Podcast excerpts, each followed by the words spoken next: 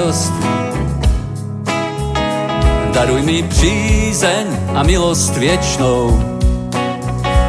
Daruj mi lásku a svatost. Daruj mi pokoj a mysl klidnou. Je největší můj Bůh, můj Bůh, můj Bůh. Můj Bůh, můj Bůh, můj Bůh. Je největší můj Bůh, Bůh, můj Bůh. V mém životě můj Bůh, můj Bůh, můj Bůh. Daruj mi úsměv a radost, Daruj mi přízeň a milost věčnou. Daruj mi lásku a svatost. Daruj mi pokoj a mysl klidnou. Je největší můj Bůh, můj Bůh, můj Bůh. V mém životě můj Bůh, můj Bůh, můj Bůh. Je největší můj Bůh, můj Bůh, můj Bůh mém životě můj Bůh, můj Bůh, můj Bůh. Chvál Pána duše každá, já mám tě rád, vyslyš můj hlas.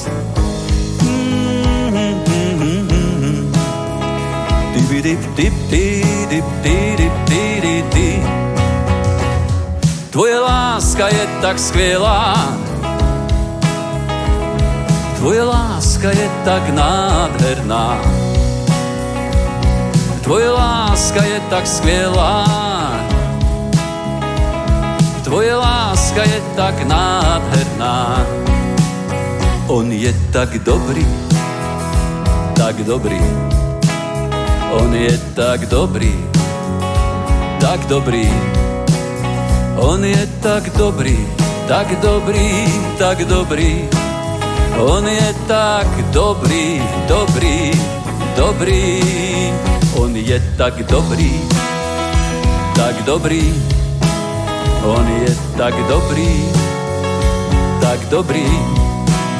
On je tak dobrý, dobrý, dobrý.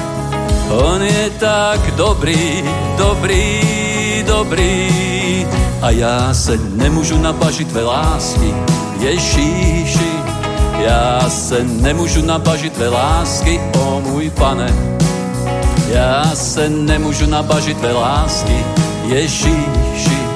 Já se nemůžu nabažit, nemůžu nabažit, nemůžu nabažit. Já se nemůžu nabažit tvé lásky, Ježíši. Já se nemůžu nabažit tvé lásky, o můj pane. Já se nemůžu nabažit tvé lásky, Ježíši. Já se nemůžu nabažit, nemůžu nabažit, nemůžu nabažit.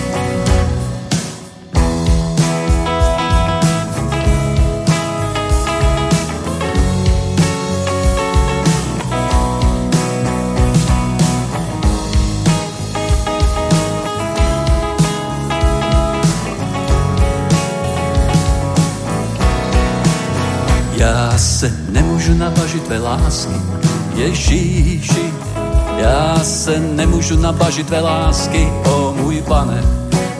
Já se nemůžu nabažit tvé lásky, Ježíši. Já se nemůžu nabažit, nemůžu nabažit, nemůžu nabažit.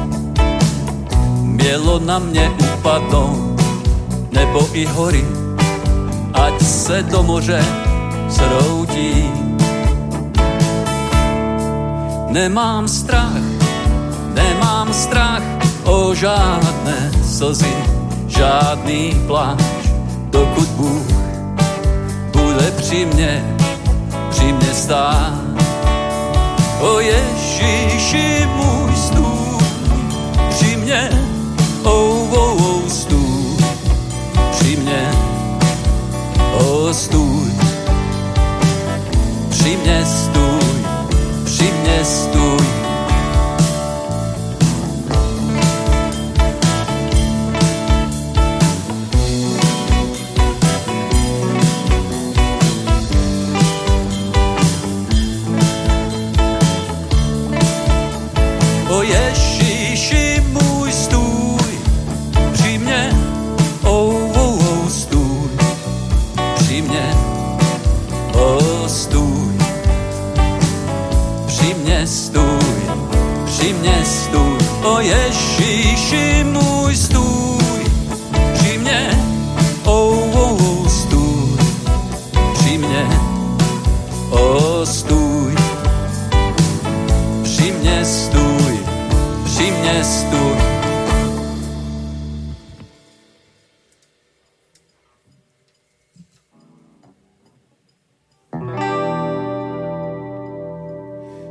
Pane, moc a vládu máš na věky, v tobě je naše spasení. Ty, pane, moc a vládu máš na věky, v tobě je naše spasení.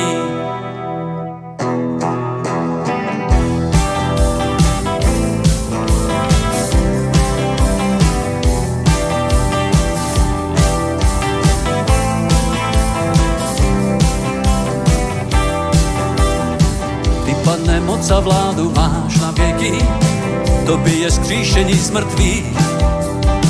Ty, pane, moc a vládu máš na věky, v tobě je naše spasení. Všechno, co stvořil, drží slovem svým, že co to teď má, chváva ti chválu. Uzdravení nám nemoci dáváš, slabosti máme tvou sílu.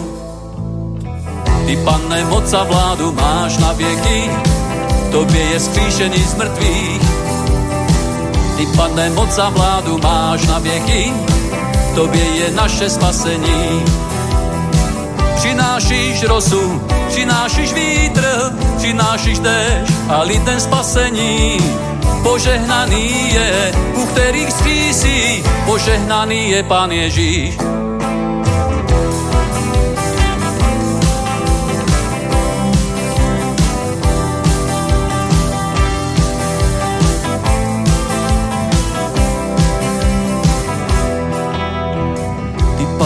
A vládu máš na věky, tobě je skříšení z. Ty, pane, moc a vládu máš na věky, tobě je naše spasení. Všechno, co stvořil, drží slovem svým a če co dech má, stává ti chválu. Uzdravení nám nemoci dáváš, slabosti máme tvou sílu.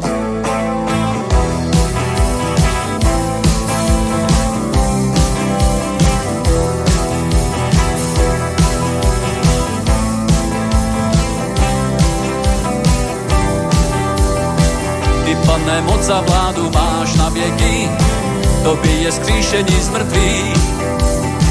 Ty, pane, moc a vládu máš na věky, tobě je naše spasení. Ty, pane, moc a vládu máš na věky, tobě je skříšení z mrtvých. Ty, pane, moc a vládu máš na věky, tobě je naše spasení. Tobě je naše spasení. Tobě je naše spasení.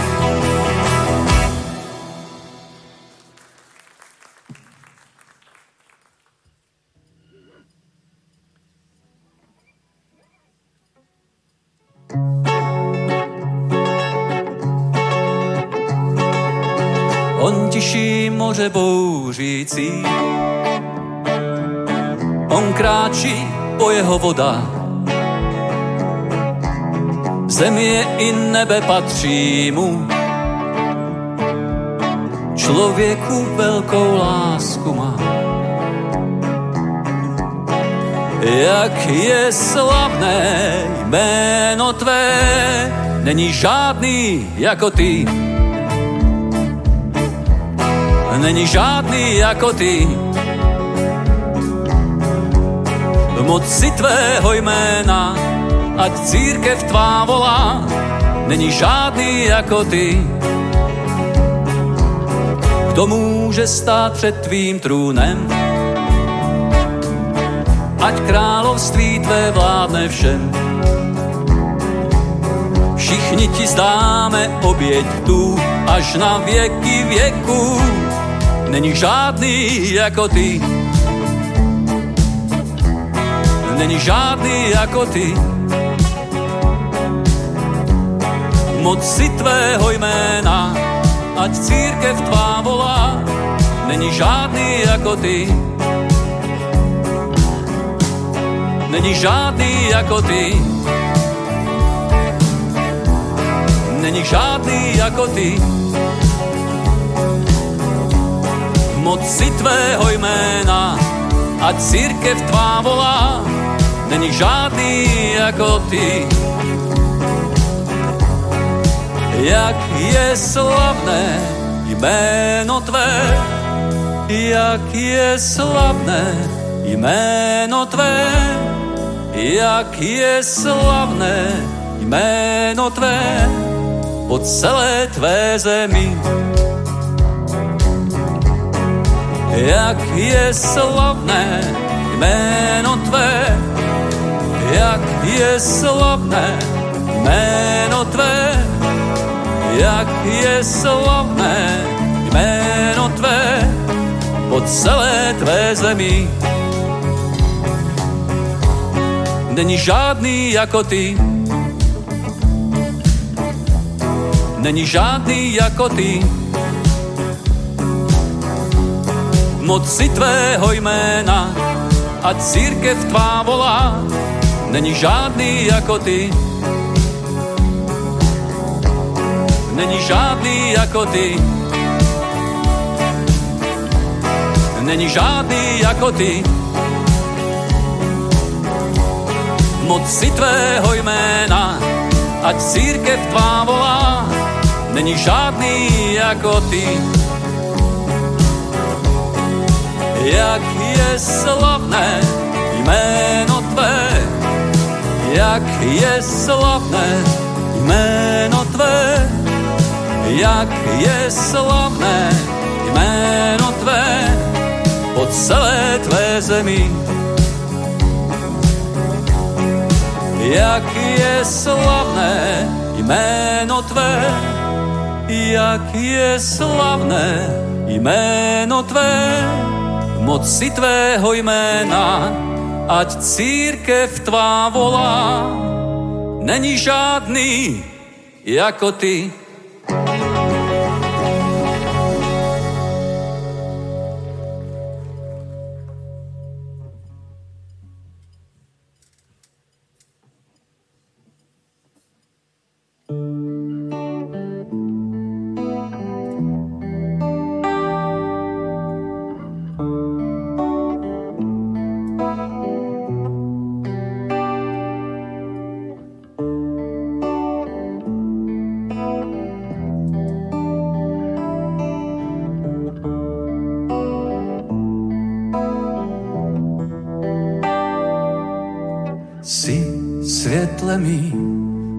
Vykročil ke mne do tmy.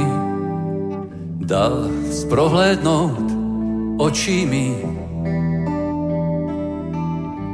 Krásné, že smí srdci své cítit tebe, mám naději s tebou žít.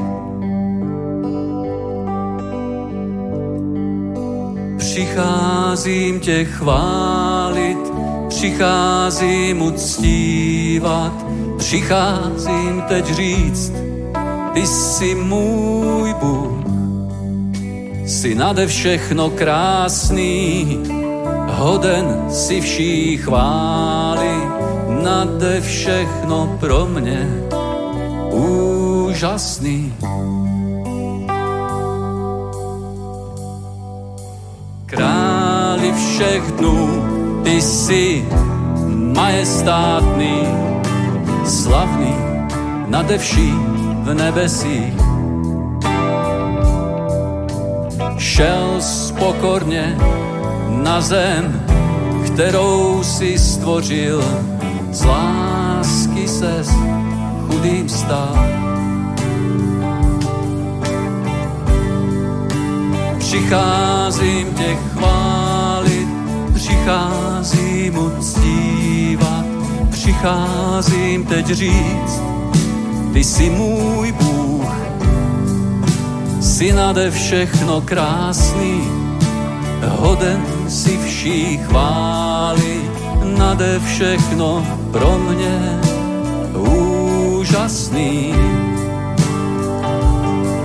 Nedozvím se, co může stát, tvůj život za můj hříšný dát. Nedozvím se, co může stát, tvůj život za můj hříšný dát. Nedozvím se, co může stát, život za můj hříšný dát. Nedozvím se, co může stát, tvůj život za můj hříšný dát. Volej na pána a budeš spasený.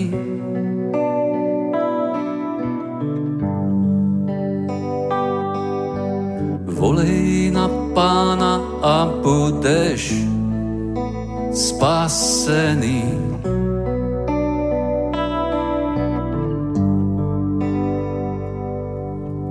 Volej na pána a budeš spasený.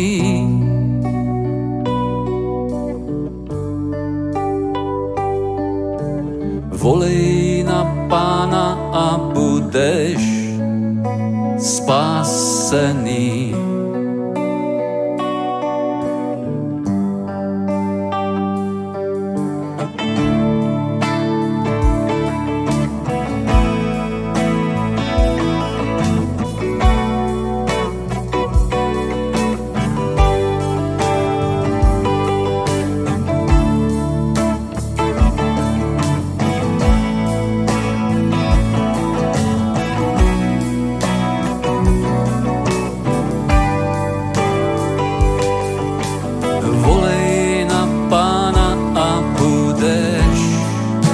Spasený.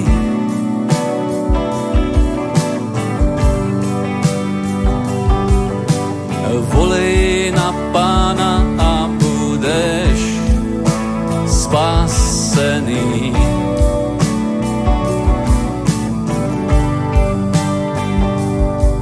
Nedozvím se, co může stát tvůj život za můj hříšný dár. Nedosvím se, co může stát. Tvůj život za můj hříšný dár. Nedosvím se, co může stát.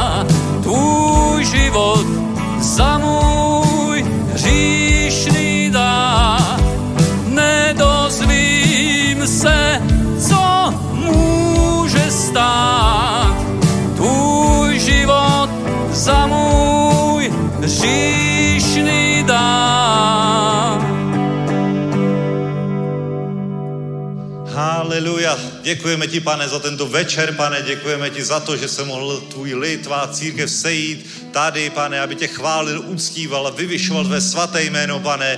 Děkujeme ti, pane, že ty jsi u nás tady přítomný, pane. Děkujeme tě, že ti můžeme vnímat, že jsi tady, Duchu Svatý, je, že i pro nás dnes máš požehnání, že i pro nás dnes máš čerstvý olej z nebe, pane, aby jsme obstáli v dalších dnech a týdnech, pane, protože proto jsi přišel, pane, aby si nás obnovil, aby si nás zachránil, aby jsme žili ži- dlouhý, zdravý, požehnaný život už tady na zemi, pane, protože náš věčný život začal v momentě, kdy jsme tě přijali jako pána, kdy jsme tě vyznali jako pána a spasitele Bože, tak nás uveď do veškeré pravdy, ukaž nám v našich životech, pane, co máme proměnit, co máme změnit, co máme odřezat, jaké suché větve, pane, neplodí ovoce, pane, co dusí, pane, náš život, pane, a dej, pane, ať to, co je dobré v našich životech, ať roste, ať vydá dobrou úrodu, pane, ať jsme požehnání pro naše okolí, ať máme dobrý život my sami, pane, ať na našem dobrém životu, pane, je požehnání pro ty, co jsou v naší blízkosti, Bože, tak ti děkujeme, že každého z nás si dokážeš použít, na každém jednom z nás se dovedeš oslavit, skrze každého jednoho z nás můžeš činit divy, znamení a zázraky, proto aby se svět dozvěděl, že ty jsi živý, že ty jsi mesiáš, že ty konáš, že ty jsi stále tady, že ty jsi stále Bůh, který sedí na trůnu, že i každý den, i zítra, i pozítří máš pro člověka dobrý plán ve jménu Ježíš. Amen. Haleluja. Amen. A církev řekne Amen. Haleluja. Je poženané jméno pánovo. Děkujeme chvalám. Můžete se posadit. Vítejte, bratři a sestry, na dnešním schromáždění. Haleluja. Tak, co máme dneska za oznámení? Co, co máte vy nového, řekněte. Já nemám co říct, co by bylo nového, takže v pátek máme mládež od 18 hodin, v sobotu schromáždění od 10 hodin s pastorem Petrem Kubou. Dáváme dohromady všechny věci na naše vánoční adventní koncerty, které budou tři, každou sobotu večer. A ty tři adventy, které budou hned po konferenci, takže hned první prosincový víkend. Tady budeme mít koncert, takže bomba, pozvěte známé, bude to dobré, bude to požehnané, můžete si tady vzít stupenky, můžete je někomu darovat, věnovat, můžete je přinést svému šéfovi, jaký jste zajistili, skvělý benefit pro zaměstnance, že takhle může podarovat své zaměstnance.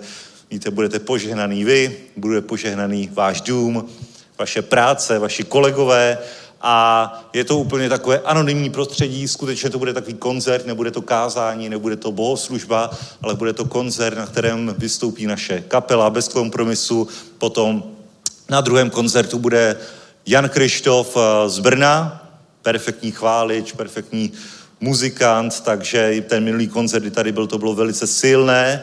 A potom opět kapela bez kompromisu a bude to laděný do takové vánoční atmosféry, takže to nebudou nějaké, řekněme, plně du, du, du, chvály, tak jak jsme zvyklí v sobotu, ale bude to takový trochu do té vánoční atmosféry, do toho bude nějaké slovo, ale ne, že by jsem kázal já, ale prostě třeba Viktor do toho něco řekne Sabina, řekne nějaké poselství a další, takže bude to takové skutečně koncertové s vazbou, kdy to bude úplně v, v rukách té kapely, nebo Honzi Krištofa, takže to bude úplně bombové. Amen. A pro mnohé lidi to bude první krok do prostředí církve, do prostředí skromáždění, aby vůbec poznali, jak taky může skromáždění vypadat.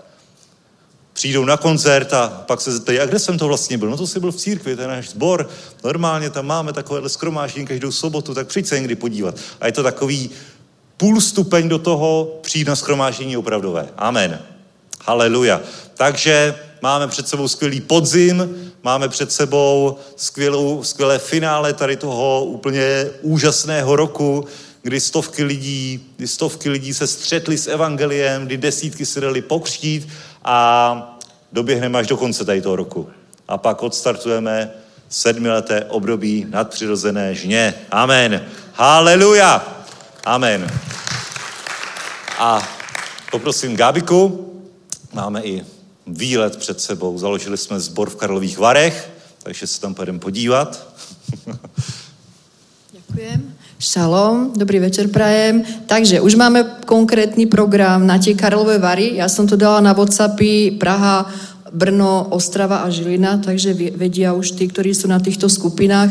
Takže uh, pôjde sa na výlet do Karlových Várov 3.12., budeme tam do 4.12. Samozrejme je to slobodné, kto bude chcieť potiahnuť, tak si objednáte hotel na viac nocí, ale ten hlavný program je zo soboty na nedelu. Tí, čo ste z Prahy, začíname vlastne hlavným programom, ktorý je nosný a to je bohoslužba v Pražskom zbore, čiže v sobotu o 10. je bohoslužba v zbore. My na konci bohoslužby už budeme mať pripravené kufre a odchádzame. Vlak nám ide 13.30, 13.30 nám ide, pardon, autobus z Florence, ide RegioJet, čiže už teraz si môžete bukovať lístky, lístok stojí 189 korún na rozdiel od českých drah, ktorý to má za 700 takže pôjdeme aj kratšie, čiže iba dve hodiny, nie štyri.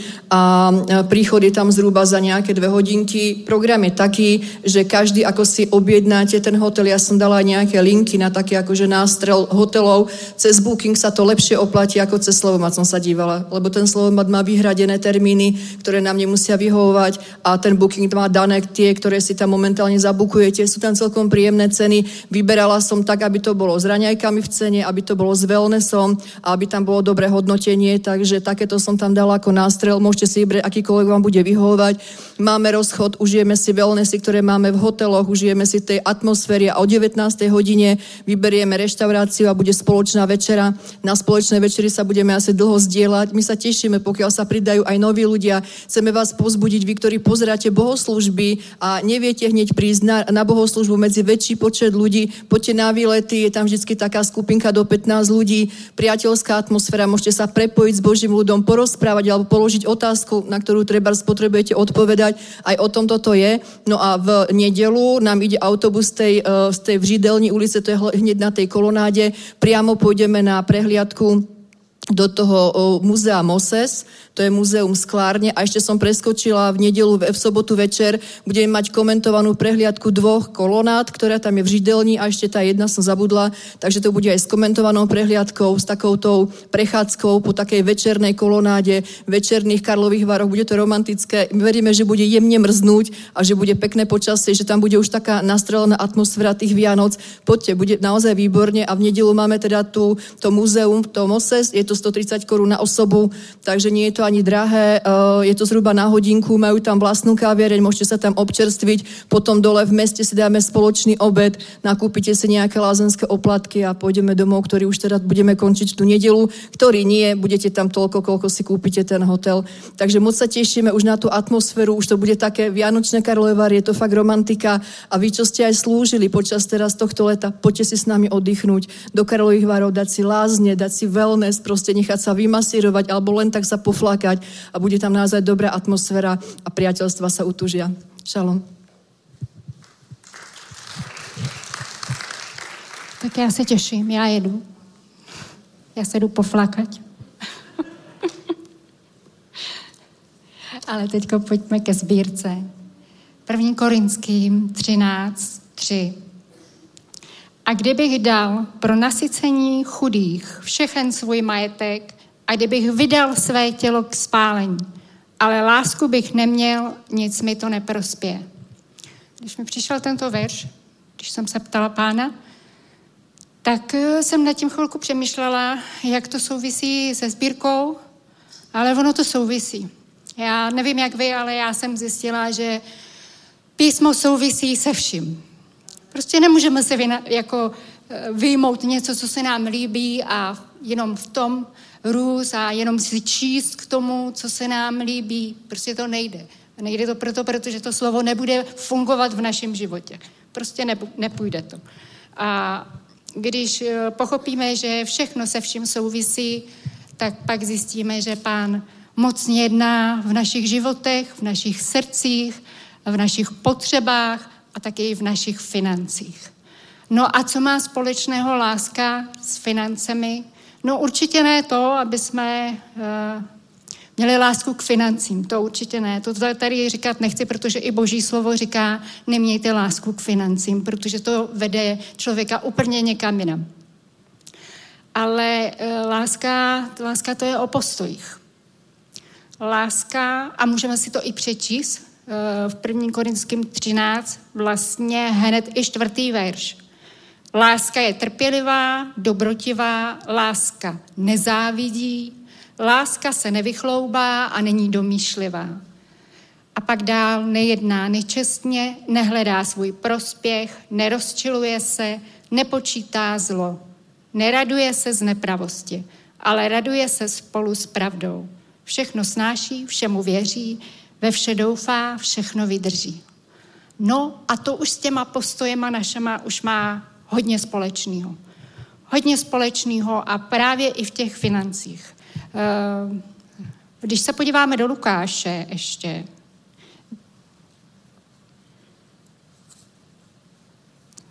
devatenáct, jedna až deset, já dneska budu hodně číst, já jsem minule moc nečetla a přesto jsem to měla připravený, ale byla jsem tak, přiznám se, nervózní, že jsem vůbec nepřečetla Boží slovo. A já jsem jenom mluvila, tak dneska vám chci dát Boží slovo, že si to nevymýšlím, že to tam opravdu je, že to, co říkám, tak je i v Božím slově, abyste věděli, že, že, to, že si to nevymýšlím. Ježíš vešel do, Jerich, do Jericha a procházel jim. A hle, byl tam muž jménem Zacheus.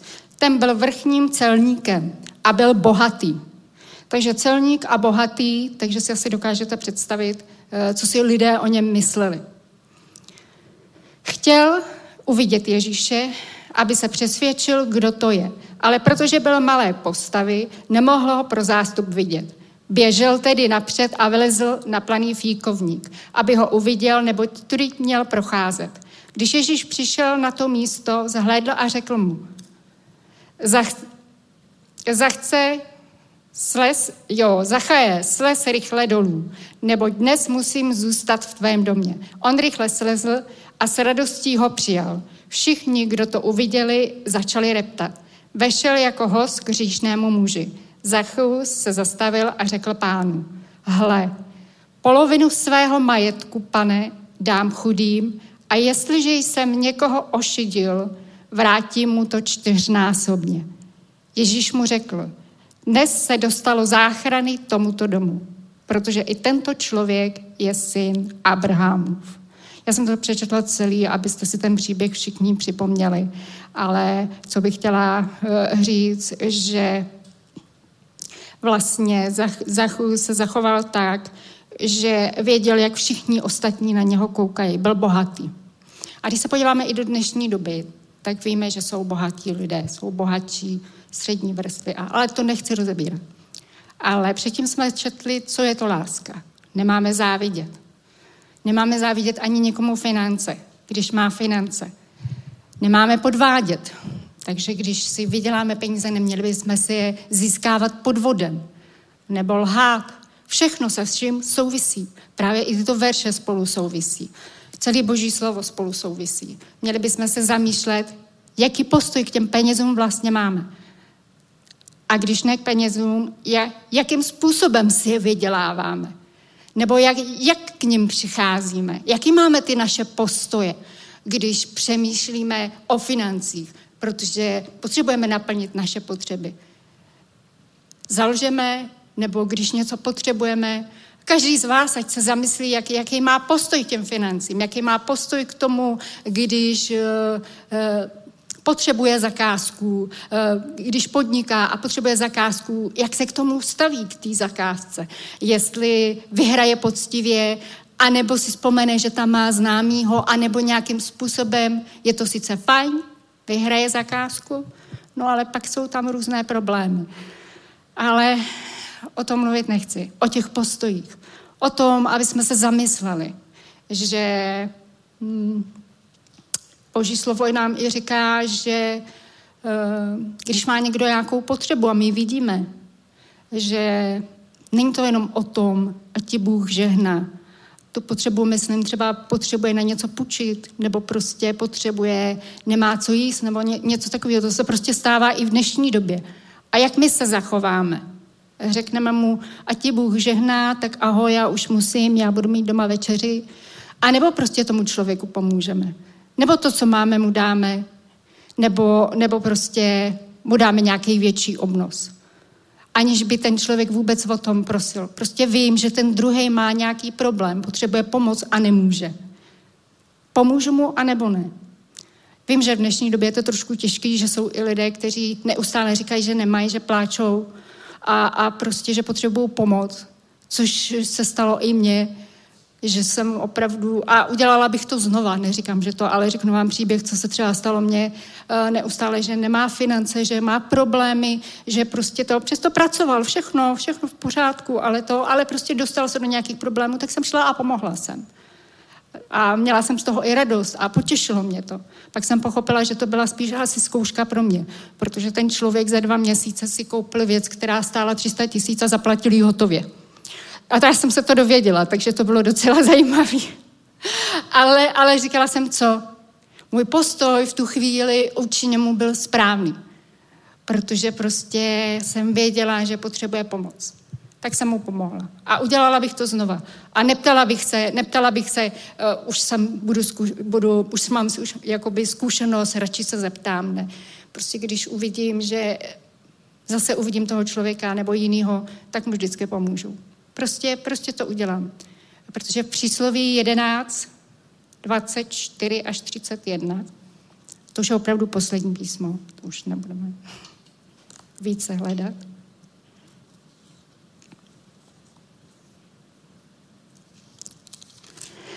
Někdo rozhazuje a ještě mu přibývá. Jiný šetří víc, než je správné a je mu to jen k nouzi. Štědrý člověk bude prospívat. Ten, kdo napájí, také sám bude napojen. Toho, kdo zadržuje zrno, budou lidé proklínat, ale požehnání spočíne na hlavě toho, kdo ho prodává. Kdo usilovně hledá dobro, hledá oblibu. Avšak kdo hledá zlo, na toho zlo přijde. Ten, kdo doufá ve své bohatství, padne, ale spravedliví se budou zelenat jako listí. Kdo činí potíže své rodině, zdědí vítr a hlupák bude otrokem tomu, kdo má moudré srdce. Ovoce spravedlivého je stromem života a ten, kdo získává duše, je moudrý. Jestliže spravedlivému bude na zemi odplaceno, tím spíše ničemovi a hříšníkovi. Tak jo, tak pojďme ke sbírce a zamyslete se nad tím, jaký máte postoj vůbec celkově nejenom k financím, ale k celkově těm k situacím, jak dostáváte peníze, jak s nimi nakládáte, jaký jste správci.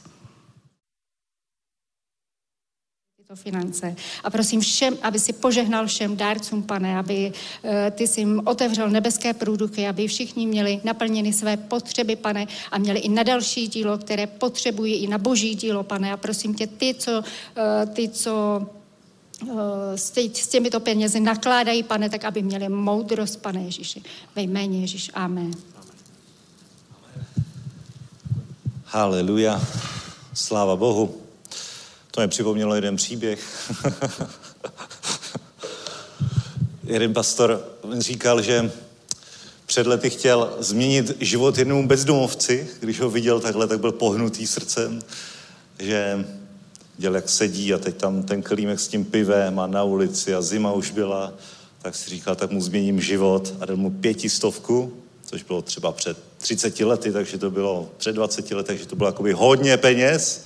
A když šel zpátky, tak viděl toho bezdomovce, jak tam zase sedí, ale už tam nemá jeden klímek, ale má tam deset klímků. Takže se otoč na svého souseda a řekni mu, nechtě pán požehná. A teď, když jsi se na něj otočil a vidíš ho, tak ty jsi si ho všimnul, tak řekni, tobě to ale dneska sluší. Správně, Milane. Majko, ještě ty Milanovi to řekni.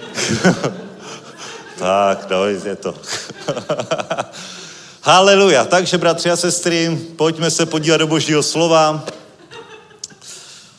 do zjevení Jana, před nějakou dobou jsme začali, začali se dívat do těch úvodních kapitol, těch úvodních pasáží, eh, kde, eh, kde Ježíš diktuje apoštolu Janovu, Janovi uh, listy, dopisy do jednotlivých sborů, které jsou v Malé Ázii, kde to začíná sborem v Efezu, potom následuje sbor ve Smírně, o kterých jsme hovořili, a pak následuje sbor v Pergamu nebo v Pergamonu, což je, což je velmi, velmi silný prorocký místo. Je to celé zjevení Janovo je velmi zajímavé. Říká se, že zjevení Janovo to je jedna z těch knih, které hovoří o posledních časech, takže podobně jako třeba Ezechiel nebo kniha Daniel, takže je to velmi takový, takový vzrušující. Málo kdo tomu rozumí, málo kdo se v tom orientuje, ale je to velmi lákavý, člověka to tak jakoby baví v tom bádat a proto se jí říká, že zjevení Janovo dost často přitahuje blázny, anebo z lidí blázny dělá. Tak, tak to je, takže musíme vždycky k tomu přistupovat s boží bázní, musíme s tím porozuměním toho, že ne všechno z toho pochopíme, tak ne na sílu můžeme vykládat boží slovo, protože Bůh říká, že v pravý čas odkryje, odkryje božímu lidu tu pravdu, odkryje to zjevení, z Janova zjevení, odkryje všechny ty věci, které ještě my vidíme jako v mlze a v pravý čas potom my budeme vidět úplně zřetelně. Budeme vidět, je to tady. Je tohle tady, tohle se naplnilo, tohle se naplní. A mnoho věcí z knihy Zjevení se naplnilo, mnoho věcí z knihy Zjevení se teprve naplní, většina se ještě naplní, ale co se týče odkazu do těchto sedmi zborů, tak se v podstatě uh, naplnili, protože jde o, nebo naplnili a nenaplnili. Protože ono se na to dá dívat různým způsobem. Je to jednak různé období církví, různé období vývojové stádia církve, o té prvotní církve v Efezu, po tu další ve Smírně a další v Pergamonu a další a další až do církve laodicejské, která odpovídá dnešnímu období. A zároveň všechny tady ty všechny tady ty odkazy jsou platné i pro všechny ostatní církve ve každé době, protože v každé době se čelí problémům, kterým se čelilo tak, jak je popsáno v těchto sedmi odkazech. Amen. A proto je velmi důležité se tomu věnovat nejenom z hlediska církve, je, co mě zajímá církev, to ať si vyřeší pastor.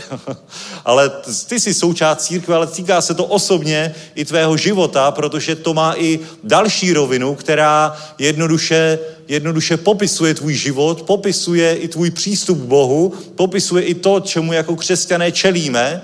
A proto je to velmi povzbuzující, je to velmi i usvědčující a korigující tvůj křesťanský život, když si na sebe vztáhneš tady ta zjevení z knihy Zjevení. Amen. Proto se to jmenuje Zjevení.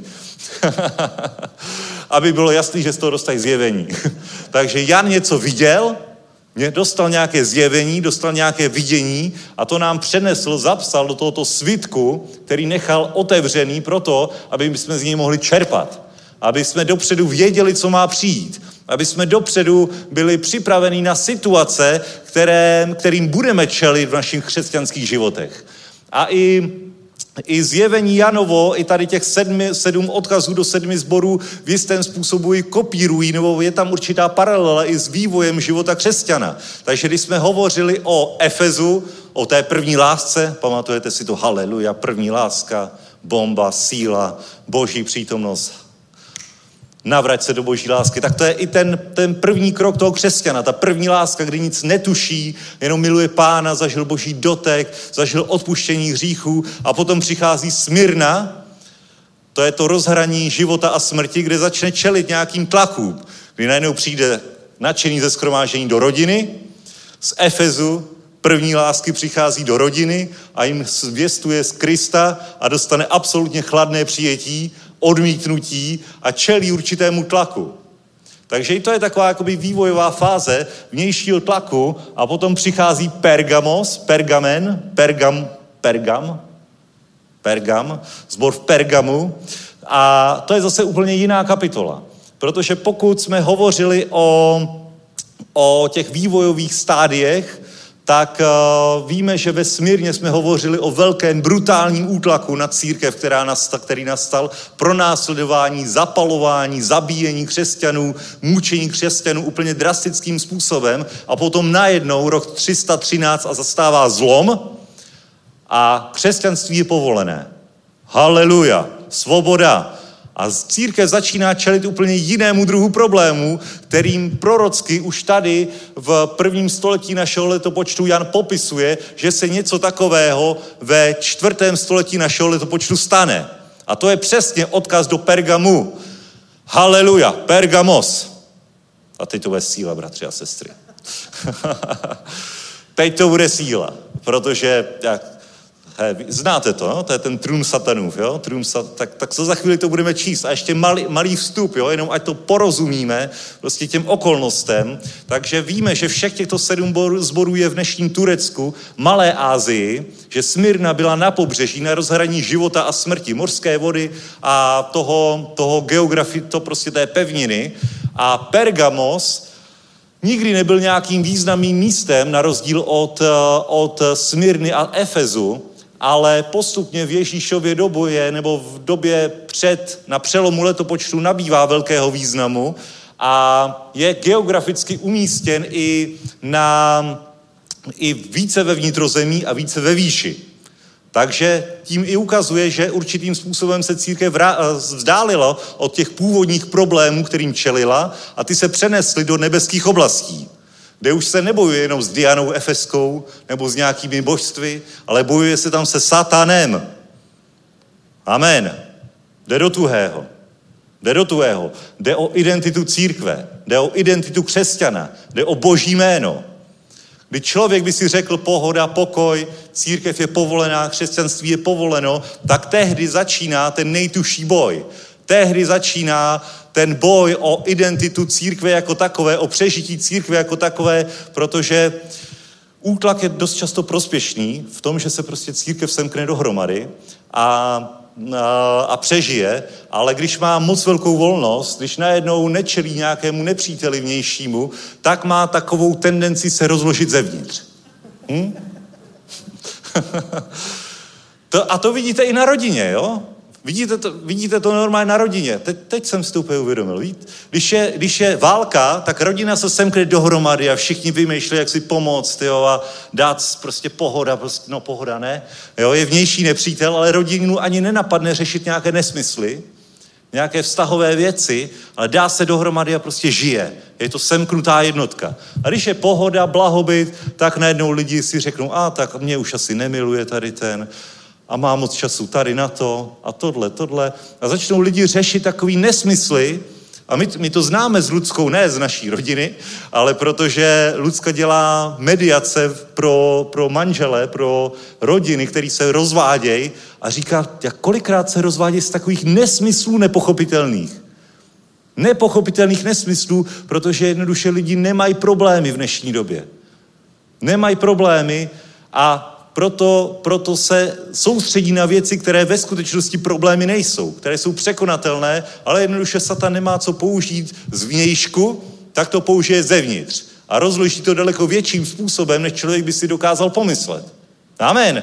A proto je důležité se věnovat i těmto odkazům, takže to je Pergamos, který ale v tomto období nabývá velkého politického, náboženského, filozofického významu, stává se i vědeckým centrem a začíná být nazýván jako Atény východu, to znamená, má velký vliv, má velký vliv a pokud jste slyšeli někdy pergame, pergamen, tak to je i z toho důvodu, že tam byl vynalezen pergamen, to znamená takové ty, ty vylepšené kůže, že jo, na který se psalo. A ne, jak to přesně funguje. Milane, ty bys to mohl vědět. Pergamen. Byl papyrus, ale Ptolemajovci zarazili vývoz, takže se začalo psát na pergamen. A to je podle Pergamonu, podle tady toho místa, podle tady toho města, kde to vynalezli, kde se to dalo dohromady.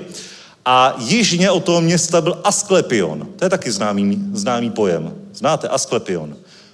Uctívání Boha Asklepia, lékařské centrum, úplně perfektní lékařské centrum. rehabilitační centrum, tři tisíce lidí se tam vešlo, tři tisíce lidí se tam léčilo, prostě bombový a jeho znakem je takový ten had omotaný okolo té hole, to, co mají dneska lékaři. Skalpel je od Asklepionu.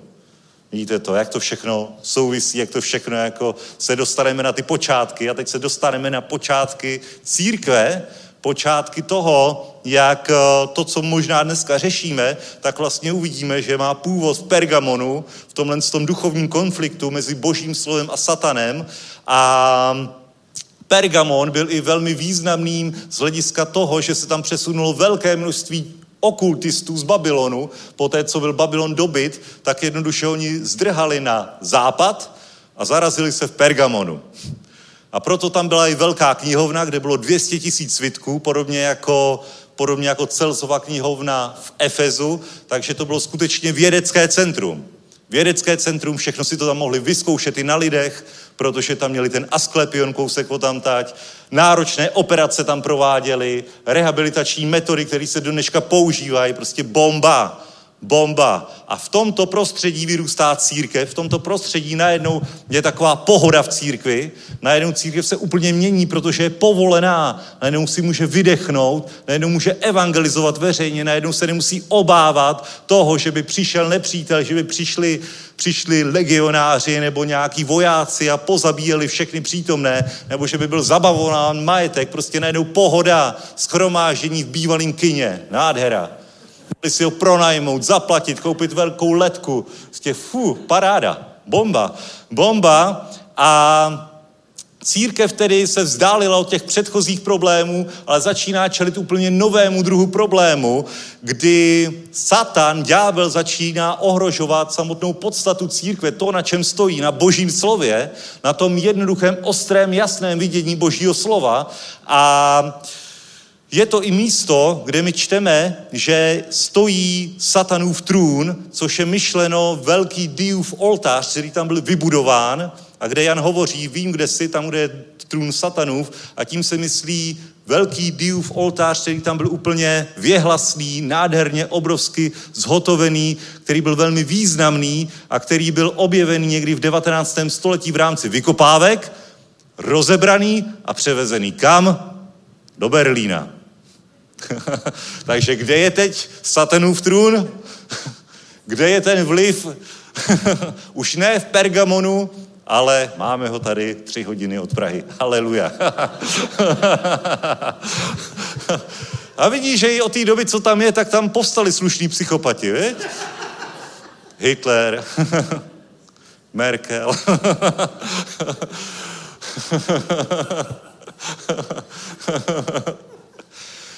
Co zajímavý, co? A vidíš to, a Jan o tom tady v prvním století psal ještě daleko předtím, než se to stalo a popsal to úplně a víte, jak se jmenuje to muzeum, ve kterém je ten Diův oltář? Jak je to nazvaný? Pergamon. Normálně muzeum Pergamon v Berlíně cedule, prostě všechny cedule ukazují Pergamon a tam můžeš jít do budovy, která se jmenuje Pergamon a tam přijdeš a najdeš tam Saturnův trůn. Nádhera. My, když jsme tam byli, my, když jsme tam byli s chváličema někdy na jaře, jsme byli v, v Hillsongu a já jsem právě šel okolo, říkal, hele, tady je ten Pergamon, pojďme se tam podívat. A nikoho jsem nepřesvědčil. Šli jsme na kebab, no. to je taky. Víte to, co je tam kebabu, že jo? Takový turecký jídlo. Tady se mluví vlastně o Turecku, Malý Ázii. To je zajímavý. Jak to táhne všechno. Haleluja. Takže čtvrté a šesté století, pokud si to zasadíme.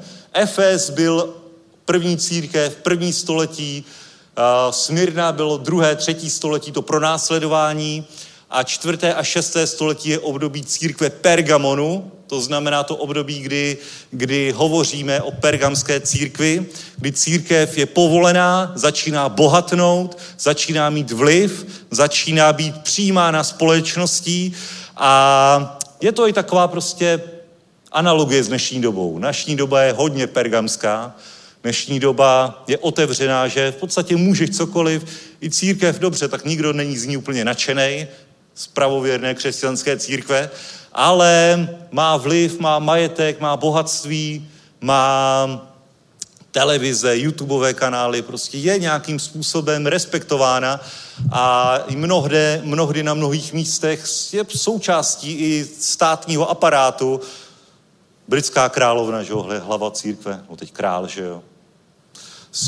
Prostě za, za, začíná se nějakým způsobem uh, spojovat i s tou světskou mocí, s císařem, s Konstantinem, který vládl, dokonce Konstantin, císař, který legalizoval křesťanství, tak se nechává posléze pokřít. Takže úplně velké věci, dramatické změny nastávají a církev začíná být otevřená k tomu se, se světskou mocí spojovat a aby se to mohlo podařit, tak musíš udělat co? Musíš někde trochu ustoupit, že jo? To boží slovo nejde ale brát tak úplně do slova, že jo? Musíš udělat nějaký kompromis, přihmouřit oči nad nějakou nemorálností, aby to tak nějak jako prošlo. Trošku to jako přivohnout. Amen.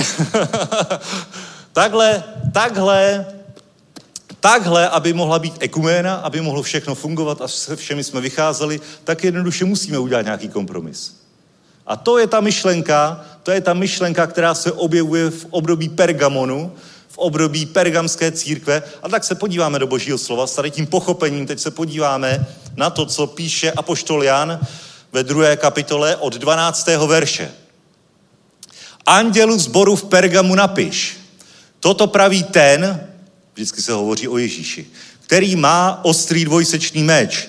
Vím, kde bydlíš, tam, kde je trůn satanův, avšak pevně držíš mé jméno a nezapřel si mou víru ani ve dnech, v níž byl můj věrný svědek Antipas zabit u vás, kde bydlí Satan. Ale mám proti tobě několik věcí že tam máš lidi, kteří drží učení Balámovo, který učil Baláka položit nástrahu před syny Izraele, aby jedli maso obětované modlám a smilnili. Tak i ty máš některé, kteří drží učení Nikolajitů. Učiň tedy pokání. Neli, brzy k tobě přijdu a budu s nimi válčit mečem svých úst. Kdo má uši, slyš, co duch praví zborům. Tomu, kdo vítězí, dám skrytou manu a dám mu bílý kamének a na tom kaménku napsané nové jméno, které nezná nikdo než ten, kdo ho dostává. Amen. Haleluja. Takže vidíte, že tohle ta pasáž začíná, toto praví ten, který má ostrý dvojsečný meč. A dvojsečný meč je vždycky obrazem božího slova a je to útočná zbraň. A Ježíš, který má ten dvojsečný meč, ostrý dvojsečný meč, tak to naznačuje to, že teď to bude řežba teda. Teď to bude stát za to. Teď to bude boj, teď to bude bitva proti všemu rozdělení, proti všem kompromisům, proti všemu ohýbání božího slova, protože tam, kde je ostrý dvojsečný meč, tam se jasně ukáže pravda, Protože Boží slovo je pravda a když konfrontuješ nějakou situaci v církvi, v životě s ostrým dvojsečným mečem, tak jednoduše víš, jestli seš mimo nebo ne. Amen. A nevykecáš se z toho. I když se snažíš, tak vidíš, že os, když dopadneš na ostrý dvojsečný meč, tak je to jasně řečený. Jasně rozdělený tečka, nemáš výmluvy. A když si, si chceš najít nějakou výmluvu, tak ti najdeme další verš, který potvrdí, že jsi fakt mimo. Amen. Byli jste někdy konfrontovaní s ostrým dvojsečným mečem? Amen, každodenně. Díky Bohu, proto ho máme. Proto ho máme. Proto máme s sebou, aby my jsme jim byli konfrontovaní, aby i my jsme byli schopní rozsuzovat situace, aby my jsme byli schopní útočit v tady těch věcech v momentě, kdy je něco špatného, kdy prostě potřebujeme touhle ofenzivní zbraní zautočit. Výzbroj křesťana, dvojsečný meč, díky Bohu za něj. Amen, haleluja. A díky Bohu, že ho můžeme ostřit, brousit. Jak ho můžeš brousit? Tím, že budeš znát Boží slovo. Tím, že budeš mít zjevení z Božího slova. Budeš absolutně si jistý, nebude to tupý meč, kterým tak jako můžeš někoho mlátit po hlavě, ale jako nerozsekne to tak, jak by to mělo rozseknout. Ale když budeš mít ostrý meč, tak ten pronikne úplně na jádro a identifikuje, kde je Satan. Identifikuje, kde je satanský vliv. Na to je dvojsečný meč. Št, rozdělí, vyřeší, hotovo, haleluja, jdeme dál. Amen. Takže toto praví ten, který má ostrý dvojsečný meč. A vidíte tady velkou změnu oproti tomu, co jsme četli v Efezu ve Smírně, kdy na církev tlačil ďábel zvnějšku skrze pronásledování, skrze mučednictví.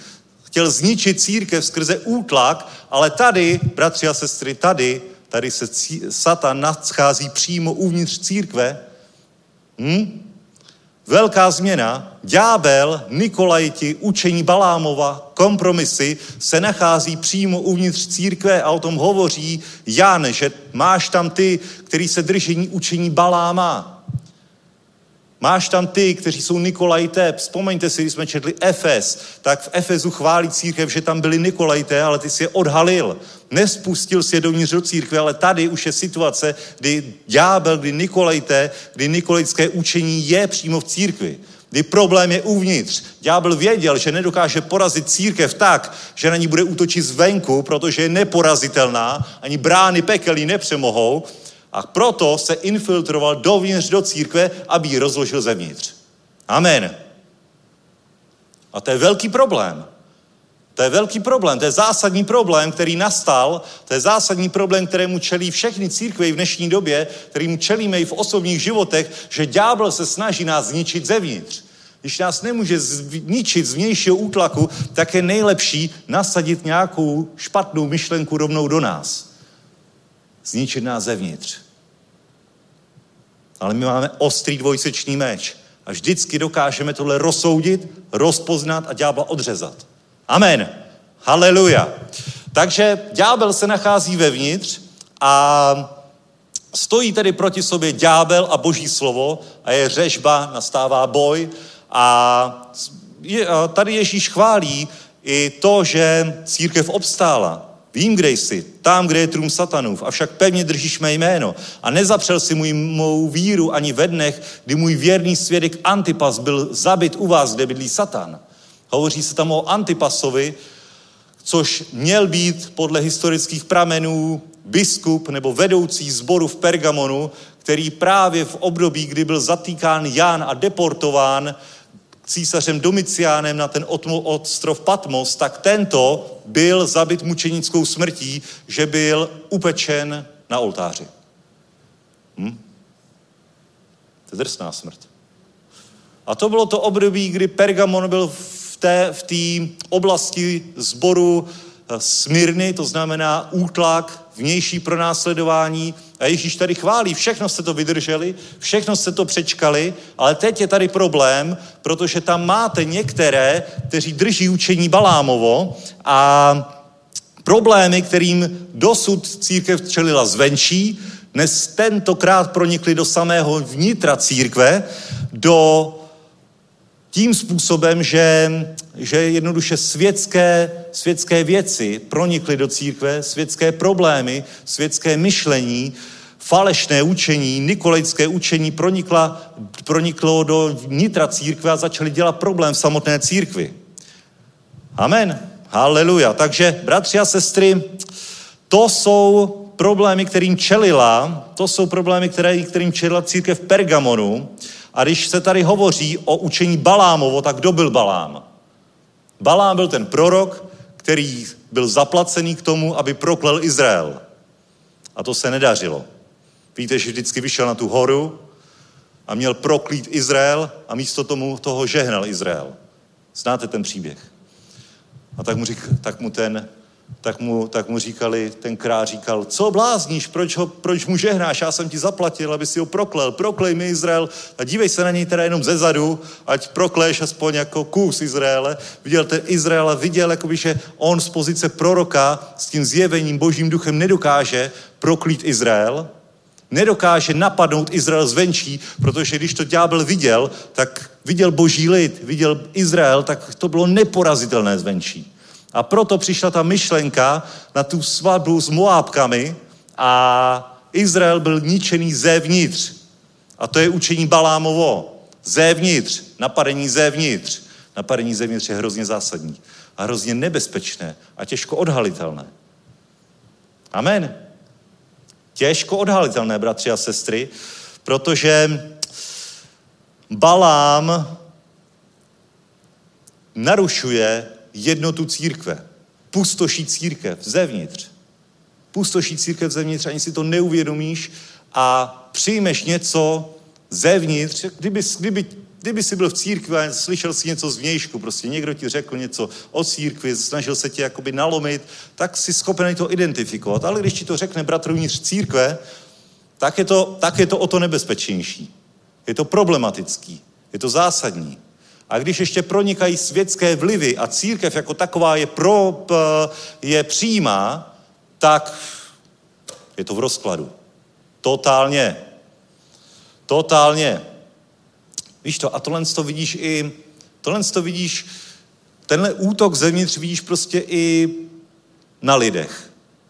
Nejenom v té rodině, jak jsme, jak jsme zmiňovali, rozložit rodinu zevnitř, skrze nějaké pochybnosti, problémy, ale i v osobě člověka.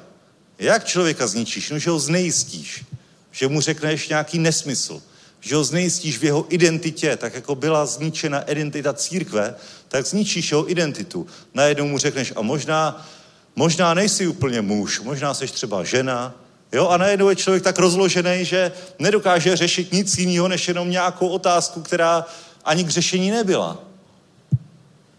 To je učení Balámovo. Znejistění člověka, církev, skupinu v té identitě, která je úplně jasná na základě božího slova. A rozloží to člověka zevnitř, rozloží to církev zevnitř, ani nevíš jak. Zvnějšku nic nevidíš a zevnitř celý hotový. Hm? Takže to je totální taktika, to je totální taktika. A jako křesťaní možná tohle stojí vnímáme, že když jsi se stal křesťanem, tak si, tak si a, a zná, máš už nějakou známost božího slova. Víš, co se může, co se nemůže, víš, jak to je, máš nějaké vidění, máš to ostré vidění skrze boží slovo, boží meč a víš, že s tím prostě nehneš. Ale když to dokážeš trochu jinak vyložit, tak by to šlo. víš, víš třeba, že smilstvo je co je smilstvo? Mimo manželský, mám tam někde dítě vzadu, že jo? Tak mimo manželský tamto, že jo? je to celkem jasný. No jo, ale tak v dnešní době, i ve 21. století, tohle pořád ještě platí. Nešlo by to nějak přivohnout, jakože třeba když si teda řekneme, že budeme spolu na věky a navždy, tak ten papír nepotřebujeme a vlastně jako to smilstvo není. Dokážeš už si to přiohnout, tu jasnou pravdu Božího slova, ten ostrý dvojsečný meč a úplně se dostane, uděláš kompromis se světem, kompromis s tím tlakem, který na tebe doléhá, který se infiltroval do církve, do tvého života a najednou seš úplně mimo. Hm? Například takhle. V oblasti sexuálních hříchů je to hodně častý. Přesně tak. Přesně takhle. A bratři a sestry, to je období, kdy církev stále více povoluje křesťanské moci. Uh, světské moci, sorry. Světské moci. Stále více nechává, aby císař zasahoval, aby, aby různí prefekti zasahovali do církve. Stále více se církev podbízí světské moci, protože z toho má co? Má z toho prospěch má z toho prospěch. To víš, jako když najednou, když najednou nějaký místní, a my to známe, my k tomu máme tu tendenci, když byl Trump, že jo, takový haleluja, takový osvícený křesťan. A teď, teď všichni budou křesťani. Nebo když, jo, víš to, víš to, jako prostě, když se obrá, obrátí nějaká velká osobnost, prezident nebo někdo takový, tak máš tu tendenci jako na něj spoléhat, že on bude ten, kdo teda teď osvítí národ, kdo přinese náhrad konečně probuzení a teď z, z, ze zhora od toho vládce se promění, promění celý národ, všichni najednou uvidí, že Bůh je dobrý a to je úplný blud. To je úplný blud. To tak nikdy není. Nikdy nefungovalo, nikdy nefunguje, ani když se obrátil Konstantin, ani když se obrátil ten či onen, ať už byl jakoliv významný, vždycky fungovalo jenom Boží slovo ostrý dvojsečný meč. Amen. Haleluja. A to je ten meč, to je ta zbraň, se kterou válčíme. Nespoleháme na člověka, ale spoleháme na boží slovo. Spoleháme na Ježíše, na slovo, které se stalo tělem. Žádné jiné kompromisy my nikdy nepřipustíme. Amen. A nech pán dá, ať tohle vždycky identifikujeme. V každé oblasti našeho života. Ať máme úplně to jasné, ostré vidění o tom, co je pravda.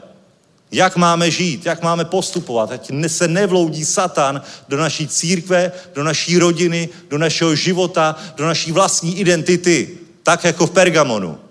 Kdy Pergamon byl, a to byla mimořádná situace, najednou církev byla povolená, ale ty lidi neměli tu historickou zkušenost s papežem. Neměli. Neměli historickou zkušenost s papežem, neměli historickou zkušenost s křížovými výpravami, neměli. Jediné, na co se mohli spolehnout, bylo boží slovo a jediné, na co se mohli spolehnout, byl list do Pergamonu, kde předtím přesně Ježíš varuje. Amen. A proto i my se vždycky musíme spolehnout na boží slovo, ať, ať už nám to smysl dává nebo nedává. Protože to je jistota, to je ta skála, na které stojíme. Jakmile začneme dělat kompromisy, začne problém. Dřív nebo později. Tak, jak se to stalo v období církve v Pergamonu. To prostě nefunguje. Ale církev tehdejší doby byla taková svolná k excesům. Tak přihmouříme oči tady. Tak jo, tak pravda, kdyby to bylo před stolety, tak by jsme toho člověka z církve vyobcovali, ale víte, jak má velký majetek a víte, jak on štědře přispívá. a najednou se začaly dělat přesně takovéhle ústupky té morální schátralosti tehdejšího římského císařství, té doby, která byla a která byla úplně stejná jako dnešní doba. Úplatky, šílené zákony, nesmyslné zákony, rozpadající se velká říše, zároveň velký ekonomický potenciál, síla.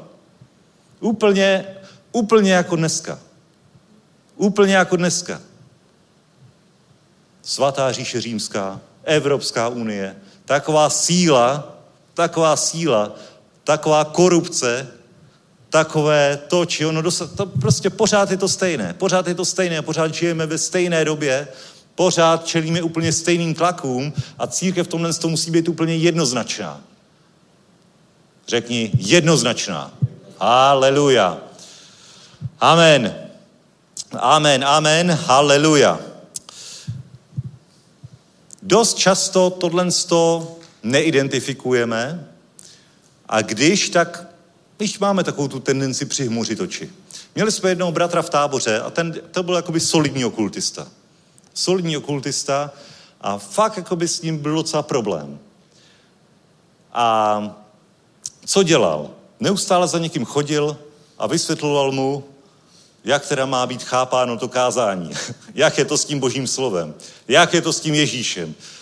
No tak párkrát jsme ho tak jako lehce spacifikovali, ale to, to se dalo v malém sboru, tam bylo pár lidí. Takže když tam přišel, tak prostě všichni to byli zbudovaní křesťaní většinou a ten, kdo ne, tak se to nějak pohlídalo. A přišel a začal říkat, a tak Ježíš, ten vůbec, ten vůbec nezemřel. Ten měl, ten trénoval v Egyptě, když byl dechový cvičení, aby vydržel prostě, aby to přežil, to byla to vyškolený, on se oženil, měl tolik a tolik dětí. Víš, takovýhle úplně nesmysly. Jo? A to je, a to jsou jakoby očividný nesmysly, který ty vidíš. Jo? A pak jsou takový jakoby ty drobnosti. Takový ty jedy, který stoupí do tvýho srdce a to, co jsme se shodli, že když jakoby náhodou jsme zaslechli něco, co on říkal, tak my jsme si to prostě pamatovali.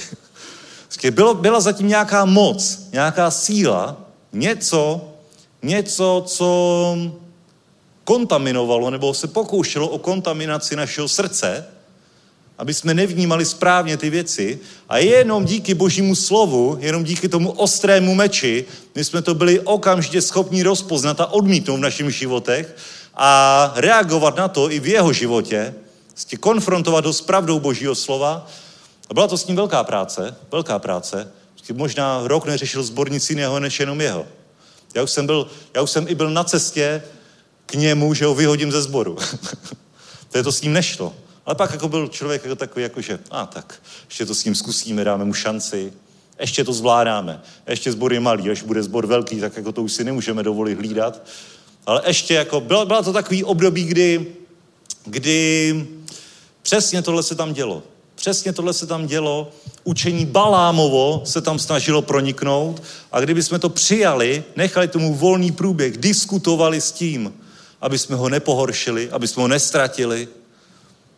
O naštěstí jsme to vysypali pěkně takhle, jaký je bludař, tak to přijal.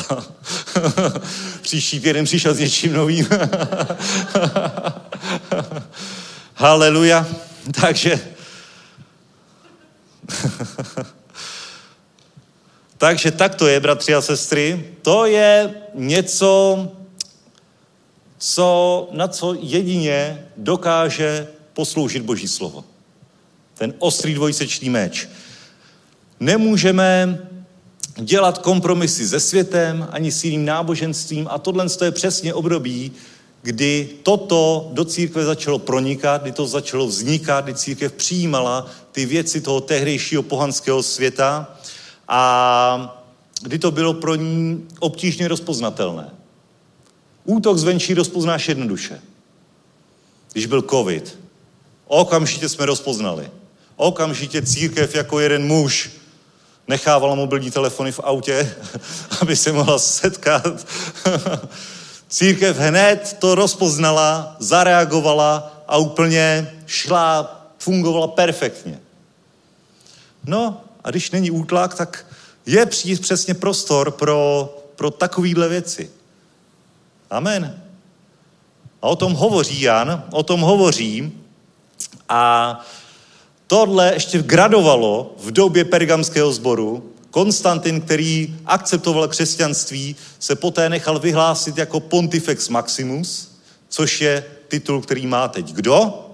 Který má papež, vrchní velekněz, Pontifex Maximus, který si nechal udělat hrob i mezi 12 apoštoly, jakože on je ten šéf, on je ta hlava církve a začíná sem pronikat zase něco, co potom vidíme v dalších obdobích, v dalších věkách vývoje církve a všechno se dokázalo přemalovat, všechno se dokázalo přetvořit.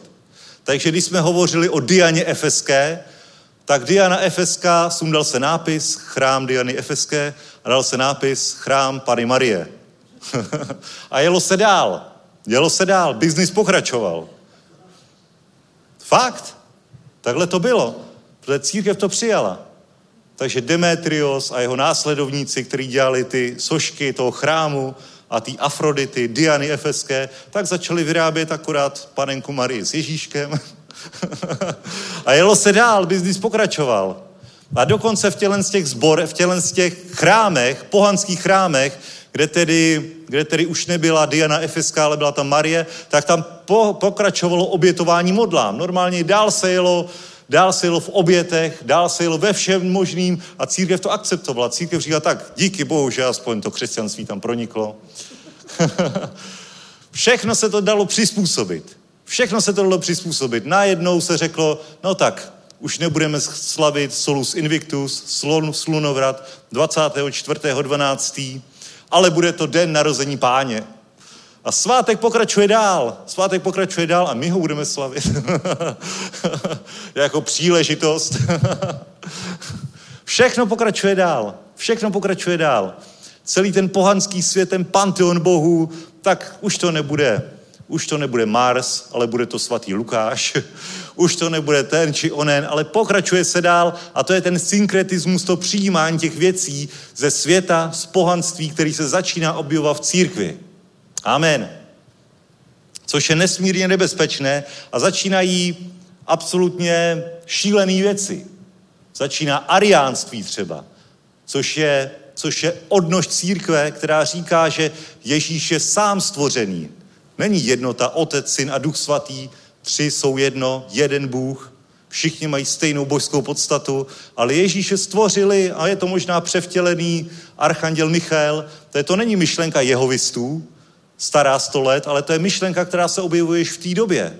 A dokonce Konstantin se potom nechal ariánským knězem pokřtít. Jen tak mimochodem.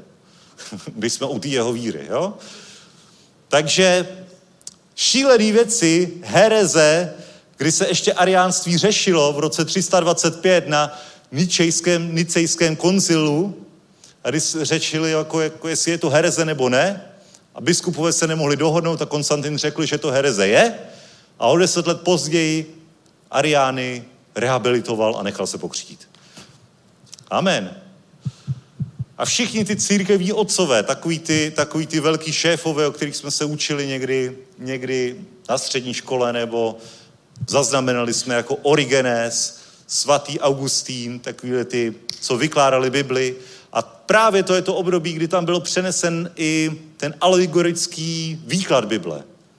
Kdy se řeklo, kdy se řeklo, že ty rány, co jsou v knize zjevení, to je jen takový obrazný, to se jako nestane. Tě, v tom je nějaký skrytý smysl. Nebo že Izrael prošel mořem. To jako, to jako samozřejmě, že neprošel mořem, ale může být takový okamžik v životě člověka, že je to jako by si prošel mořem. Že se tak cítíš prostě. A úplně doslovný výklad, který zastáváme my, úplně jasný výklad, jasný výklad, který zastávají i právníci. Když je něco jasného, tak nevykládám. Nevykládám, čtu a je mi to jasný. Doslovný význam. Takže když je někde napsáno, že někdo proš, že se rozestoupilo moře a Izrael prošel mořem, tak to znamená, co? Že se rozestoupilo moře a Izrael prošel mořem. Neznamená to nic jiného. Ale přesto, přesto tady je to období, kdy začíná tenhle ten alegorický výklad, podobenství, že v tom hledáme nějaký duchovní smysl, i když je to naprosto jasný popis událostí. To, ne, to není myšlenka dnešní doby, to je Pergamon. To je Pergamon. To je období církve 4. 5. století, kdy tohle přesně začíná pronikat do církve. A kdy, kdy tohle začíná být stále větší realitou a bojujeme s tím až do dneška, do dnešních dob, bratři a sestry. A přesto, přesto Boží slovo říká, že mnozí křesťané obstáli, mnozí křesťané jsou tam, kteří drží dobré učení, který držíme jméno, kteří, kteří se nespojili s tímto, kteří se nespojili s tímto kompromisem a je to, je to něco, co je úplně zásadní. Teorie náhrady tam vznikla. Teorie náhrady, víte, co to je?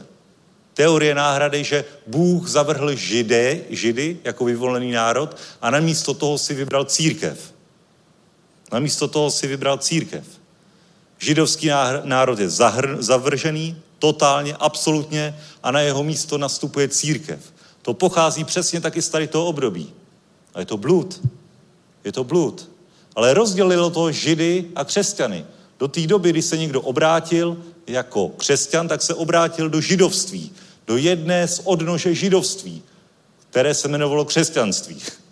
Ale pořád se cítil být víc židem než křesťanem, byl proselita. Z pohanů obrácený na židovský, židovskou víru, která jejím jedním, jedním učením bylo křesťanství. Teď se absolutně rozděluje křesťanství a odděluje se, odděluje se židovství. A jdou proti sobě, absolutně proti sobě. A Konstantin říká, už nebudeme slavit sobotu jako den odpočinku, protože už tohle je cesta zavržená, budeme slavit neděli. Amen. Takže z Pergamonu, když máš v neděli volno, tak to vzniklo v důsledku teorie náhrady, která je absolutně bludařská, protože čteme, co píše Pavel třeba v listu Římanům, že Izrael bude zachráněný. Amen. Haleluja. Takže, bratři a sestry, a tohle je něco pro nás. Tohle je něco, co my musíme rozeznat absolutně v našich životech, co musíme rozeznat v našich rodinách, co musíme mít absolutně jasné, ostré vidění o věcech, tak jako v Efezu, tak jako vesmírně, když tyto sbory odolaly tomu vnějšímu útoku, tak my nesmíme dospět nikdy do fáze, že budeme dělat kompromisy se světem. Že když se budeme rozhodovat v našich životech, tak budeme se rozhodovat tak, jako jak je nejvýhodnější, jak se nám zdá v ten pravý moment. Tak, jak mluvila Romana, tak v zakázku můžu vyhrát tak, že někoho podplatím. A tak vlastně dám z toho desátek, takže pro Boha je to dobrý. Ne, je to lež, je to uplácení, je to hřích. Takže to nejde, je to pro Boha nepřijatelný. Ale je to přesto kompromis, na který mnoho křesťanů by si to i teologicky odůvodnilo. Že vlastně synové svět, světla jsou horší než synové světa a podobně. Jo, znáte to, jako napasuješ to nás všechno možný, ale pokud máš to ostré vidění, ten ostrý dvojsečný meč, tak ti to prostě nedá. Duch tě vždycky usvědčí. Vždycky ti to ukáže. Proto Boží slovo říká, že na prvním místě máš střežit svoje srdce, svoje nitro, svoji víru. Máš do svého srdce ukládat, ty poklady Božího slova, aby tvoje srdce vždycky správně filtrovalo to, co se ti dostává, jaké informace, jaké věmy. Aby tvoje srdce bylo čisté. Nemodli se za to, páne, očistí moje srdce. Jak by mohl očistit tvoje srdce? Ty musíš očistit svoje srdce tím, že ho nastavíš na správný filtr.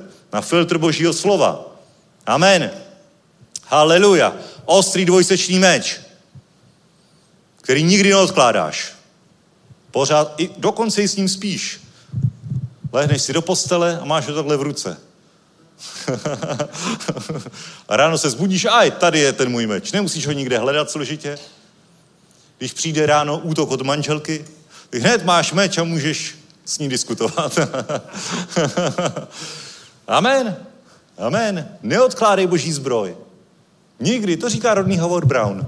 Ne, proč by jsem si oblíkal boží zbroj? Já ji nikdy neslíkám. Já v ní spím. Ostrý dvojsečný meč. A víš co, když, když, a tím končí celý tady ten list, říká, učím tedy pokání, neli brzy k tobě přijdu a budu s nimi válčit mečem svých úst. Kdo má uši slyš, co duch praví zborů. Tomu, kdo vítězí, dám skrytou manu a dám mu bílý kamínek a na tom bílém kamenku napsané nové jméno, které nezná nikdo než ten, kdo ho dostává. Takže bílý kamínek. Chceš bílý kamínek? A co je bílý kamínek? Bílý kamínek je obraz soudu, který je osvobozující. Jsou to řecké, římské soudy, kde se házely kamínky bílé nebo černé. A to, čeho si měl víc, si buď byl vinný nebo nevinný. Takže bílý kamínek znamenalo, že jsi nevinný. Když máš víc bílých kamínků než těch černých, haleluja, Bůh ti žehnej. A tady boží slovo říká, že když vítězíš, že když tomu, kdo vítězí, tomu, kdo vytrvá, dám skrytou manu, boží slovo, dám mu bílý kamenek a na tom kamenku napsané nové jméno, které nikdo nezná. A jaké jméno nikdo nezná? Boží jméno nikdo nezná. Nebude tam Milan Havelka. to známe. Ani Petr Kuba tam nebude. Že by se jmenoval třeba Kuba Kuba nebo Petr Petr. Nebude, nebude, bude tam boží slovo. To znamená, dostaneš tu absolutně svoji jasnou identitu, která bude identita božího syna. Všimli jste si z toho, že když, boží, když v božím slově někdo dostal nové jméno, tak to úplně změnilo jeho život? Že třeba Jákob už nebyl takový ten, co se drží za patu, takový ten křivák, jo, takový ten potměšilej, ale že se začal jmenovat Izrael, že Abraham se začal jmenovat Abraham, už to nebyl Abraham velký otec, ale Abraham, otec množství, že to změnilo jeho identitu a tady my dostaneme identitu božího, božího syna. Dostaneš bílý kamének, který znamená osvobození, spasení a jméno božího syna, které bude tvým jménem. Amen. Haleluja. Božské jméno bude součástí tvé identity když budeš jíst skrytou manu. Skrytou manu. Skrytá mana, to je zase boží slovo, které, které je ukryté. Tak jako v chrámě úmluvy. Schrána úmluvy. Pamatujete? Tam, tam, byla, tam byla mana, tam byla mana, se které Izraelci jedli. Amen. Takže je to skrytá mana, bílý kamínek a je to něco, co tebe čeká. Bratři a sestry, Není spasený ten, kdo učiní Ježíše svým pánem a spasitelem tím, že ho chytneme za ruku a donutíme ho modlit se modlitbu spasení.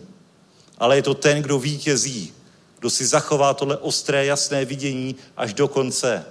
Ten, kdo vytrvá až do konce, bude spasen. Ne ten, kdo se pomodlí modlitbu spasení, bude spasen. Ale ten, kdo vítězí, ten dostane kamének a na něm nové jméno, které nikdo nezná. Amen. To, že se pomodlí na ulici modlitbu spasení, je dobrý krok k tomu, aby na konci dostal bílý kamínek. Amen? Amen. Ale to, jestli vytrvá celou tu dobu, jestli bude používat ostrý dvojsečný meč, jestli bude zachráněný, záleží na něm, záleží na jeho srdci, záleží na tom, co bude mít ve svém srdci, co se rozhodne budovat jakou identitu, protože jméno je spojeno právě s identitou a my musíme zachovat boží jméno, my musíme zachovat, držet se pevně božího jména, tak jak je na začátku tady toho dopisu. Zachoval si, držíš pevně mé jméno. Ani si nezapřel moji víru. I ve dne, kdy můj věrný svědek Antipas byl zabit u vás, tam, kde je satanův trůn. Ani v tomhle tom období si nezapřel moji víru. Nezapřel si mé jméno. Amen. Otoč se na souseda a řekni, nezapři. Pevně to drž. Měj ostré vidění. Haleluja. Sláva Bohu. a to je Pergamon. To je Pergamon. To je zlomový věk v dějinách církve, který má vliv až do dnešní doby. Jak by to bylo krásné, kdyby byly všechny církve pospolu a všichni jsme společně chválili pána. Nejde. To je vyloučené. To bychom museli udělat kompromisy. To nejde. Ale když se všechny církve očistí, když všechny církve budou mít ostrý dvojsečný meč, tak pak v pohodě. když všechny církve se rozhodnou skutečně žít podle Božího slova, vyženou Nikolajity, který nesou učení Balámovo, Balámovo, balamutí se, že jo, navzájem. O to, to je balamutit někoho. Mě nebala, nebalamuť mě, jo? Přesně balamutit. Jo, říkáš něco, co nemá to ostré vidění. Haleluja. Vyženeš Baláma, identifikuješ, vyženeš, nenecháš ho vstoupit zpátky, dostaneš bílý kamínek. Amen. Haleluja.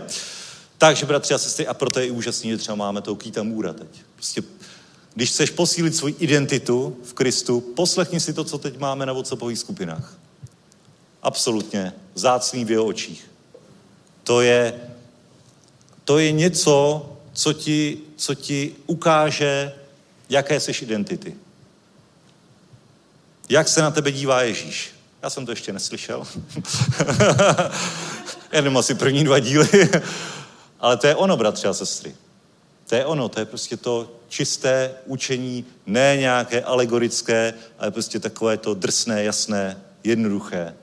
Amen. Drž to pevně drž to pevně a když už to, když už to chytíš, když už chytíš tu vlnu, když už to rozpoznáš, tak se od toho nenech vykolejit. A to je na nás. To je na nás, aby jsme tohle pevně drželi.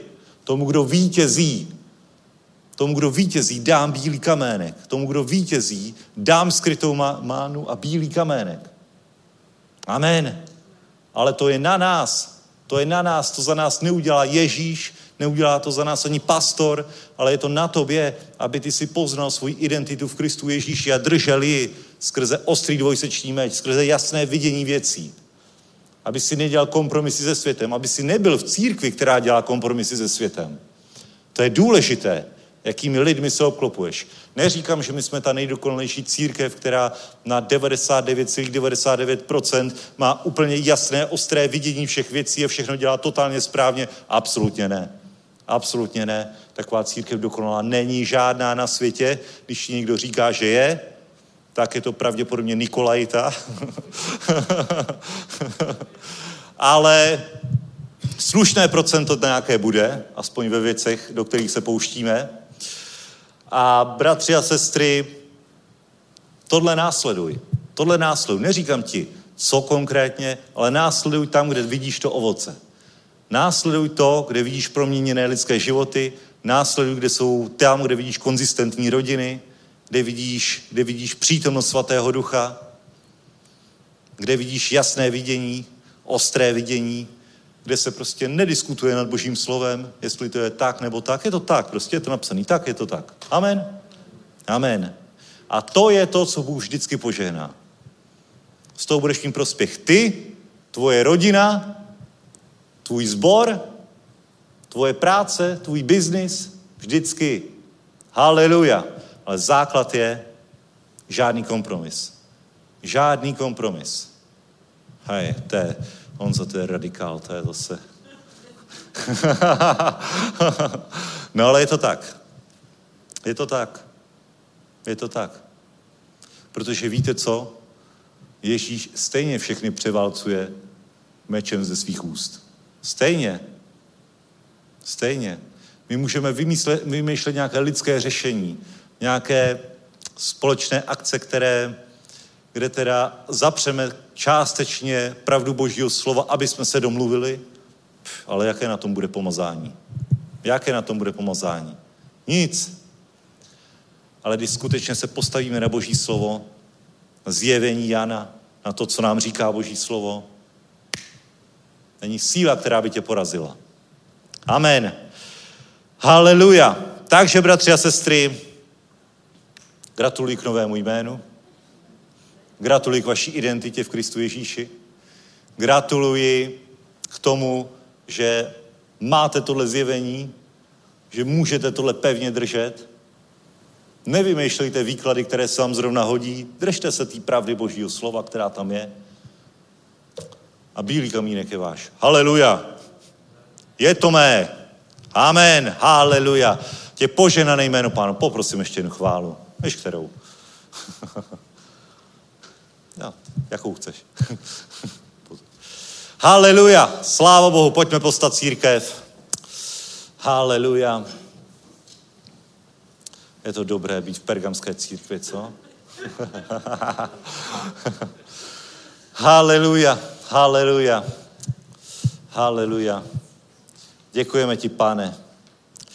Děkujeme ti, pane, že jsi nám dal za to slova, pane, do tohoto proroctví. Děkujeme ti za to, že můžeme identifikovat tyto věci v, naší, v našem sboru, v našich životech, v našich rodinách, pane. Děkujeme ti za to, že jsi nás vybavil mečem, dvojsečním mečem, skrze který vždycky dokážeme rozdělit věci, mít jasné vidění, mít, umět se jasně rozhodovat, pane. Děkujeme ti, pane, že můžeme vždycky tímto podřídit, pane, i své tělo, pane, svému duchu, pane. Děkujeme ti, Bože. Děkujeme ti, že se o nás staráš, pane. Děkujeme ti, že nás vedeš, pane. Že nás přivádíš do veškeré pravdy, pane. A dej, pane, ať si zachováme tohle ostré vidění. Ať identifikujeme nepřítele. Ať identifikujeme satana, démonický vliv, okultní vliv, jakékoliv, jakékoliv uh, jakýkoliv vliv, který nepochází od tebe, ale který je démonického, nečistého, nečistého původu, pane. Ať vždycky na tobě jsme postavení. A vždycky s tebou jsme identifikovaní. Ať to jméno, které nikdy nezná, je naším jménem. Boží jméno. Ať dává, dává sílu naší identitě, pane. Děkujeme ti, Bože, už teď, že jsi nás vyzbrojil k tomu, aby jsme obstáli, aby jsme toto překonali, aby jsme nebyli pergamská církev, která dělá kompromisy se světem, ale aby jsme byli tvoje nevěsta, očištěná od každé nepravosti, od každé lži, od každého manipulace, od všeho, od každého učení falešného učitele, pane. Děkujeme ti, Bože, že jsi nám dal svého svatého ducha, který je tady přítomný, který je přítomný nejenom tady, ale i v našich životech, v každý okamžik, tak abychom kdykoliv dokázali obstát, rozpoznat nepřítele a vyhnat ho a jenom tvůj vliv rozšiřovali v našich životech v tom mocné jménu Ježíš. Amen. Haleluja. Je poženané jméno, páno. Pojď a pána.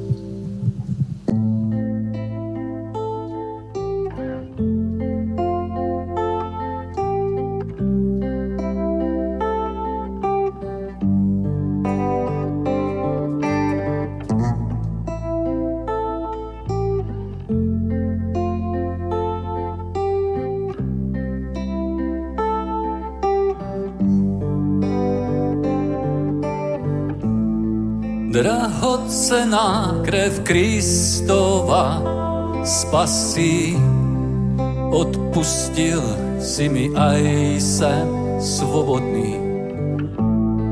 Tvůj majestát už ve mně přebývá, jsem navždy spasený a tebou přijatý. Jsem upevněný tvou věčnou pravdou. Milost tvoje mě vylečila sran.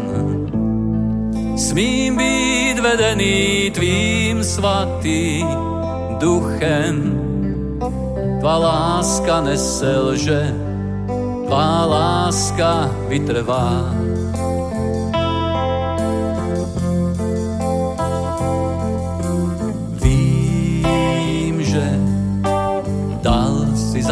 Svého syna, poznávám moc jeho svatého jména. Žijí ve věčné lásce spasitele, který šel za mě sám na kříž.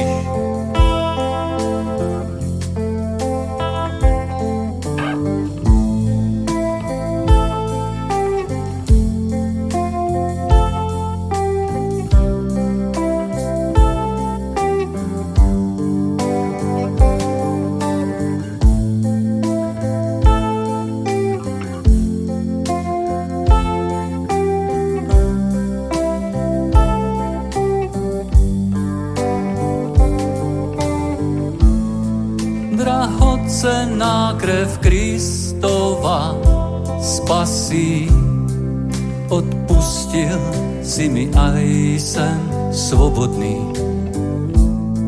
Tvůj majestát už ve mně přebývá, jsem navždy spasený a tebou přijatý. Jsem upevněný tvou věčnou pravdou. Milost tvoje mě vylečila z ran.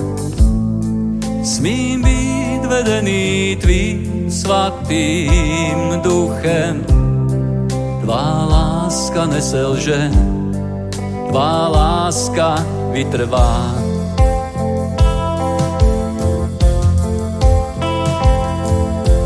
Vím, že dal si za nás svého syna, poznává moc jeho svatého jména. Žijí ve věčné lásce spasitele, který šel za mě sám na kříž.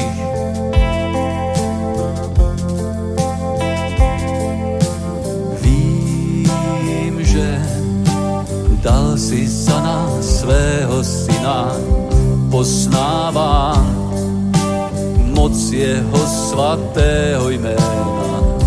Žijí ve věčné lásce spasitele, který šel za mě sám na kříž.